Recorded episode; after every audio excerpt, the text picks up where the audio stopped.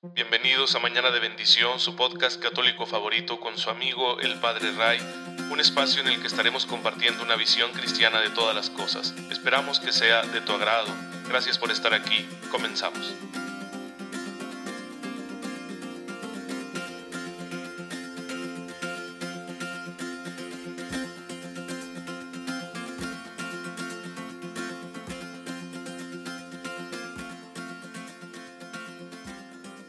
Muy feliz martes, queridos hermanos. Bienvenidos a Mañana de Bendición, su podcast católico favorito.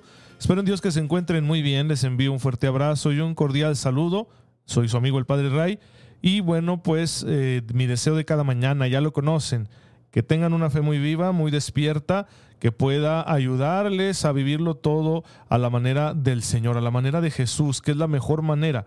Porque recuerden que Jesús es el Hijo de Dios, pero también el hombre perfecto, que lo vivió todo con un corazón humano lleno de amor. Y así podemos ser también nosotros si aprovechamos la gracia de Dios.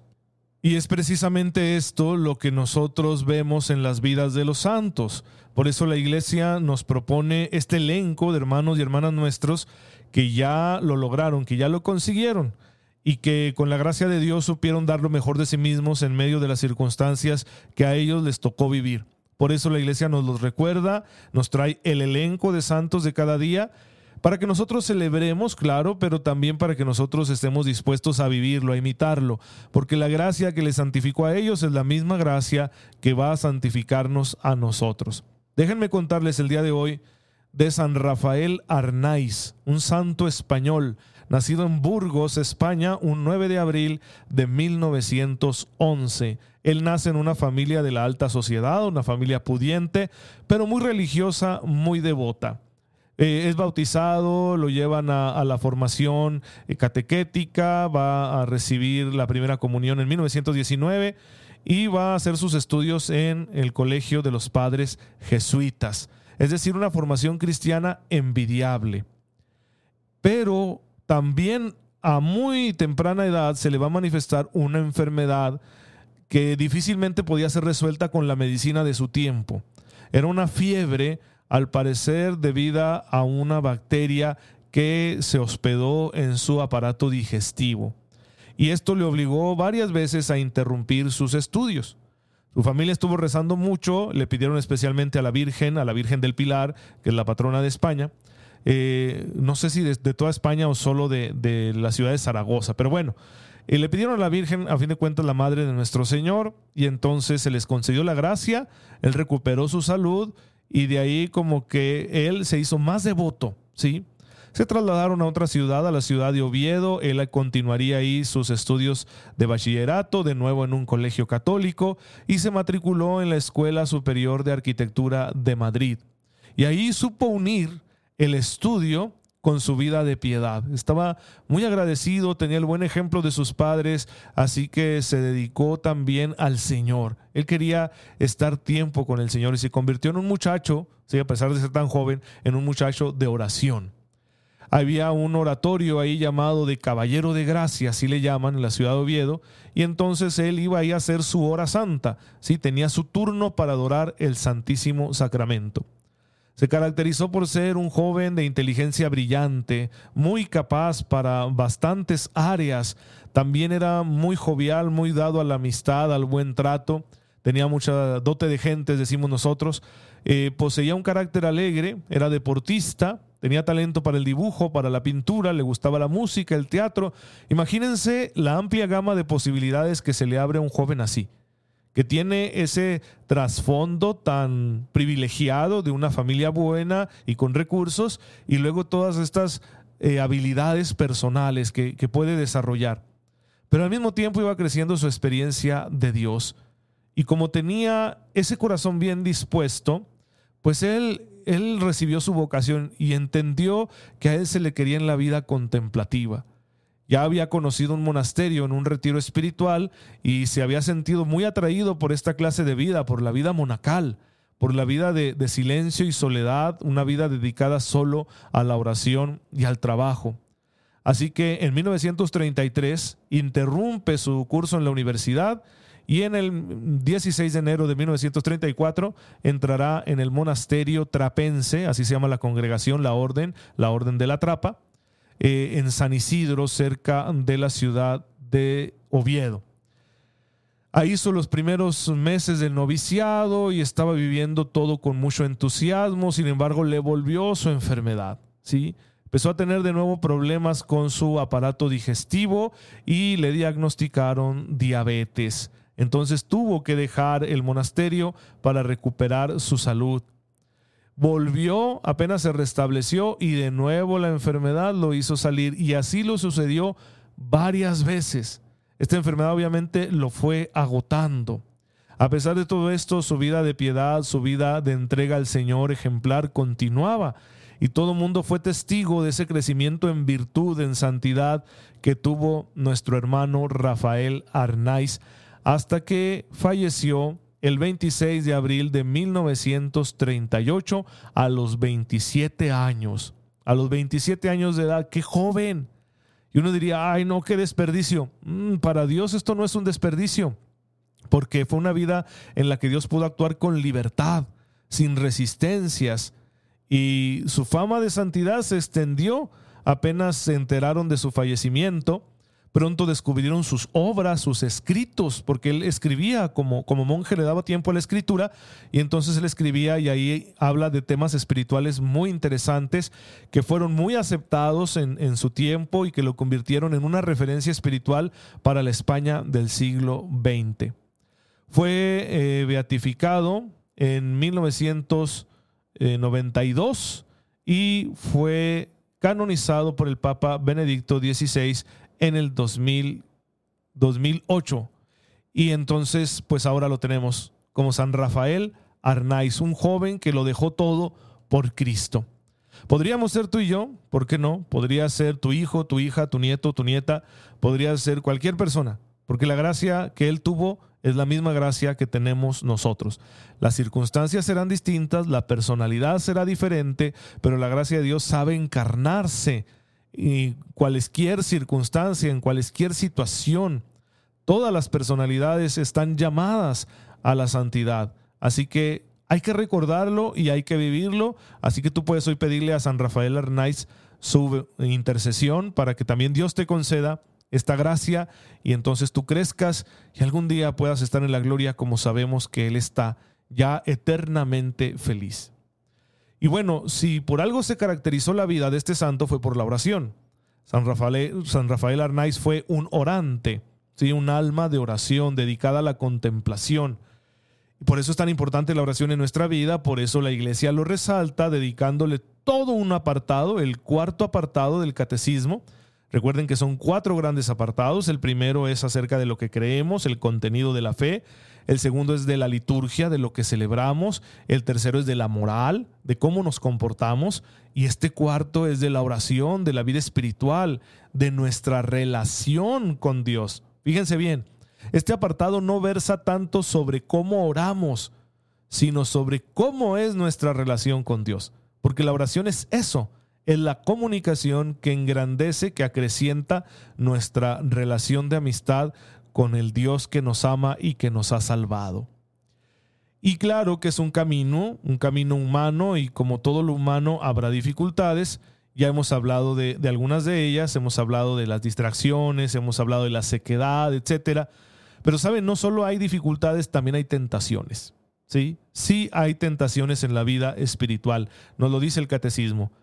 En el número 2732, el catecismo nos enseña que la tentación más frecuente, aunque quizá la más difícil de detectar, es la falta de fe, la incredulidad, ¿sí? La incredulidad, que no es tanto una declaración, son pocas las personas que se declaren abiertamente no cristianas o anticristianas en nuestro contexto, ¿verdad? Culturalmente católico, sino más bien que se ve en las preferencias que tenemos, las preferencias de nuestra vida muestran dónde está nuestro corazón. Y si nuestro corazón no está en la confianza en el Señor, entonces sorpresa, te falta fe. Nos falta fe, ¿sí? La falta de fe es muy sutil porque uno dice, no, claro que yo sí creo. La gente me lo dice a mí constantemente y yo lo vivo en mi propia fragilidad. Porque la gente dice, no, pues si yo me encomiendo a Dios, Padre, yo le doy gracias. Es, está así como que, ah, qué suave, ¿no? O sea, te consideras un buen esposo porque le dices buenos días a tu esposa todas las mañanas, ¿sí? En realidad, ¿será verdaderamente tu mujer tu prioridad afectiva? Porque si no, eso es infidelidad. Bueno, pues miren, lo mismo nos sucede a nosotros como creyentes. Yo todos los días me despierto y lo doy buenos días a Dios. Así que bonito, pero ¿es tu prioridad? ¿El Señor es tu prioridad? Si no, pues es falta de fe. Si es infidelidad. Fíjense, la palabra fe y fidelidad están, están unidas, están relacionadas. Entonces, cuando nos falta fe, estamos siendo infieles. Y les digo que yo lo veo en mi propia fragilidad porque es cierto. Intento confiar en el Señor, pero muchas veces le doy más importancia a otras cosas en mi vida. ¿Sí? Y, y, lo puedo reconocer con franqueza. A veces le doy más importancia a la salud. A veces le doy más importancia al dinero. A veces le doy más importancia a mis amigos. A veces le doy más importancia a mis proyectos, a mis deseos. Y a veces se me escapa la vida persiguiendo esas cosas eh, y nunca las alcanza uno. Y el Señor estaba tan cerca y lo abandonamos. Bueno, esta es la tentación más frecuente. Cuando tú inicias tu vida de oración, eh, los que ya la tengan, una vida de oración más o menos desarrollada, lo saben bien, van a aparecer como prioritarias otras cosas. Y como que vas a decir, no tengo tiempo para orar. ¿Por qué? Pues es que, que no ve, Padre, mi situación aquí económica, ¿cómo está? ¿Que no sabe usted que yo soy una persona muy ocupada? Fíjese que yo ando en la política, tengo muchas cosas que hacer, tengo mucha gente a la que atender. No, padres, que miren los hijos que tengo, cómo son, y son varios, entonces no puedo orar. No, pues hasta los sacerdotes lo decimos, ¿eh? Tengo que atender a tanta gente, me están buscando de todas partes, eh, ahora con lo virtual tengo que hacer reuniones virtuales con todos los grupos, todo el mundo quiere mi atención. ¿Cuándo voy a orar? ¿Y cómo se seca la vida de un sacerdote cuando no hay oración? Bueno, es una señal es un foco rojo. Ese tipo de excusas están indicando que nos falta fe, que nos falta confianza, que muchas veces creemos que nosotros podemos arreglar el mundo, que nosotros podemos arreglar nuestra vida. Y, claro que hay que esforzarse, yo no estoy diciendo lo contrario, pero la fuerza, la verdadera fuerza para hacer algo positivo por nuestra vida y por el mundo viene de Dios. Entonces hay que conectarnos con Dios, ¿sí? hay que ver al Señor como el primer recurso. Hay que verlo como el punto de apoyo. Hay que ver la presencia amorosa de Dios en nuestras vidas como una aliada. ¿sí? Tenemos una alianza con el Señor. Entonces hay que abandonar toda arrogancia, toda autosuficiencia y decir, Señor, sin ti no puedo. Y esto es enseñanza de Jesucristo nuestro Señor. Él, Juan 15:15, 15, lo recoge, dijo, sin mí, ustedes no pueden hacer nada. Efectivamente, sin la fuerza del verbo de Dios en nosotros, ni siquiera existiríamos. Si existimos es por la acción del verbo, ¿sí? Porque Él es la palabra eterna del Padre mediante la cual Él hace todas las cosas. Así que nosotros necesitamos la conexión con Él. Siempre la tenemos por su amor, por el amor que nos tiene pero no somos conscientes de ella y a veces no la dejamos crecer en nuestra vida a menos que tengamos una fe profunda. Y eso es a lo que nos está invitando el Señor. El catecismo recoge otra tentación a la que se ha llamado en la tradición de la iglesia la asedia. ¿sí? La asedia es, no le encuentro yo sabor a la vida espiritual. Esa es la asedia. ¿A qué se debe a la pereza, al descuido, a la negligencia, al relajamiento? ¿sí? Es esa indiferencia que nos puede dar en la vida espiritual. Voy a usar de nuevo la analogía del matrimonio. Cuando ya tu cónyuge lo ves sin pena ni gloria, ¿sí? O sea, no te inspira nada, no te mueve nada, simplemente estás ahí. Quizá no eres malo con tu cónyuge, quizá no le has abandonado, no le has sido infiel, pero, pero no le estás amando. No te estás dejando mover por el amor a tu cónyuge, sino que al contrario, todo lo que ves en él lo encuentras insípido. ¿sí? Así como que, ay, no puede ser, o sea, otra vez, ¿verdad? Lo mismo con esta persona, qué aburrimiento, ¿sí? Qué desesperación. Y que te dice el cónyuge, no, pues voy a hacer esto o lo otro. No, eh, ¿sabes qué? Yo no, hazlo tú solo, ¿sí? Porque no, no sé, no le encuentro sabor, no le encuentro chispa. ¿A qué se debe eso? A que has descuidado la relación. Te has relajado, has sido perezoso, no te has dado cuenta que necesitabas impulsar la comunicación, el trato, la confianza con el cónyuge para que el amor siguiera siendo una realidad dinámica en la vida de ambos. Bueno, pues esa es la sede a nivel espiritual. Cuando dices, no, pues sí me invitan a un retiro, ¿verdad? Y el padre que dijo que el rosario y ahí en Mañana de Bendiciones están diciendo muchas cosas de la oración, pero pues no sé, yo, yo como que no me inspira, como que no siento nada, es que qué pereza, no tengo tantas cosas que hacer. Bueno, esa es la sedia. Y Jesús nos previno contra ella. En Mateo 26, 41, el Espíritu, dice Jesús, está listo, está pronto, está dispuesto, pero la carne es débil. Y nos acomodamos. Miren, yo he tenido episodios en mi vida donde me ha pasado esto que hay mucho activismo pastoral, que yo cuando regreso a casa ya lo que quiero es acostarme. Y, tengo dos propósitos, ¿sí? Casi siempre hago un propósito u otro. A veces digo, no, voy a llegar, voy a buena hora, voy a tomar mis alimentos, voy a orar, y ya en lo que oro se me bajó un poquito la comida y me acuesto. ¿Sí? Eh, a veces ese es mi propósito. Otras veces es, ah, ya no puedo más, simplemente me voy a presinar, ni voy a cenar, me voy a acostar. ¿Sí? Ese no es tan sano. No es un propósito tan sano. Pero bueno, al menos el sueño es el objetivo. Y no lo hago porque tomo malas decisiones en el sentido de que debido al cansancio, al estrés, a, una situación emocional mal administrada, ¿no? De todo lo que acumula uno en el día, especialmente si ha habido mucho trabajo, cuando llego tomo la mala decisión de, no, pues estoy muy aburrido, voy a ponerme a ver una serie. O no, pues es que aquí en el celular me entretengo, ¿no? Viendo Twitter. O voy a hablarle a alguien, ¿no? O voy a hacer otra cosa, voy a tomarme una golosina, voy a comer comida chatarra.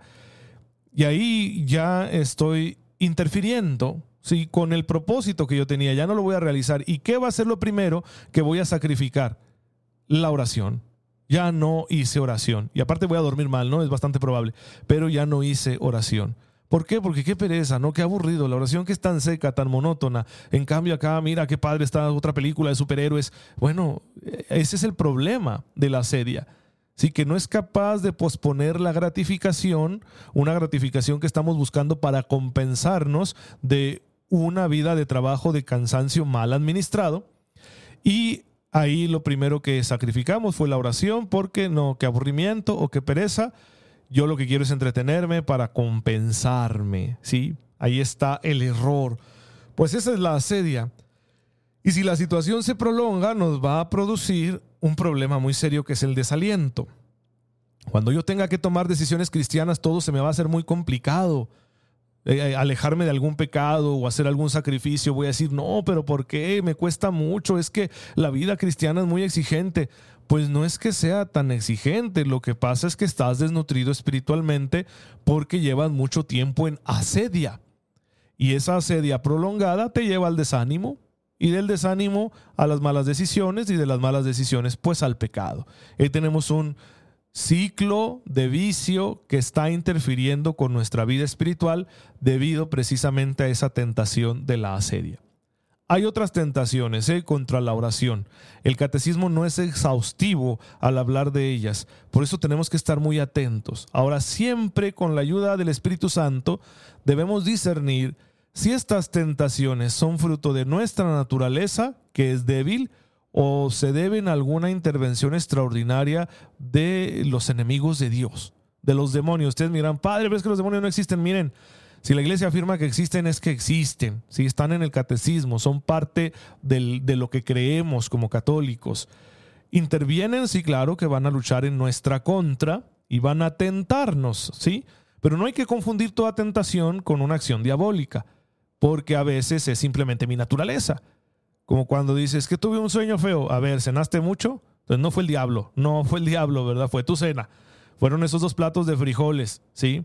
Entonces, no confundamos toda tentación con toda con una acción diabólica. No siempre una tentación es diabólica, a veces es simplemente de nuestra fragilidad. Pero pudiera darse el caso en el que quizá cuando yo intento darle orden a mi vida espiritual, quizá cuando yo ya voy avanzando, voy creciendo, pues aquel diga, oigan, yo tenía aquí un cliente y no me lo quiero perder, ¿qué está pasando? Vamos a hacerle la lucha para que regrese. Así que puede haber ahí tentaciones contra la oración para que no crezcamos espiritualmente y sigamos atrapados en nuestros pecados. Pues bueno, hermanos, eh, vamos a hablar mañana de la confianza en la oración, ¿sí? La confianza que debemos tener como hijos de Dios en la oración. Así que no se pierdan el episodio de mañana, por hoy vamos a dar gracias. Señor, te bendecimos porque nos sigues invitando a tener trato contigo para crecer en nuestro espíritu. Ayúdanos con el auxilio de tu gracia para que podamos vencer todo obstáculo y toda tentación. Por Jesucristo nuestro Señor. Amén. El Señor esté con ustedes. La bendición de Dios Todopoderoso, Padre, Hijo y Espíritu Santo, descienda sobre ustedes y les acompañe siempre. Gracias hermanos por estar en sintonía con su servidor. Síganse cuidando mucho, oren por mí, yo lo hago por ustedes y nos vemos mañana si Dios lo permite.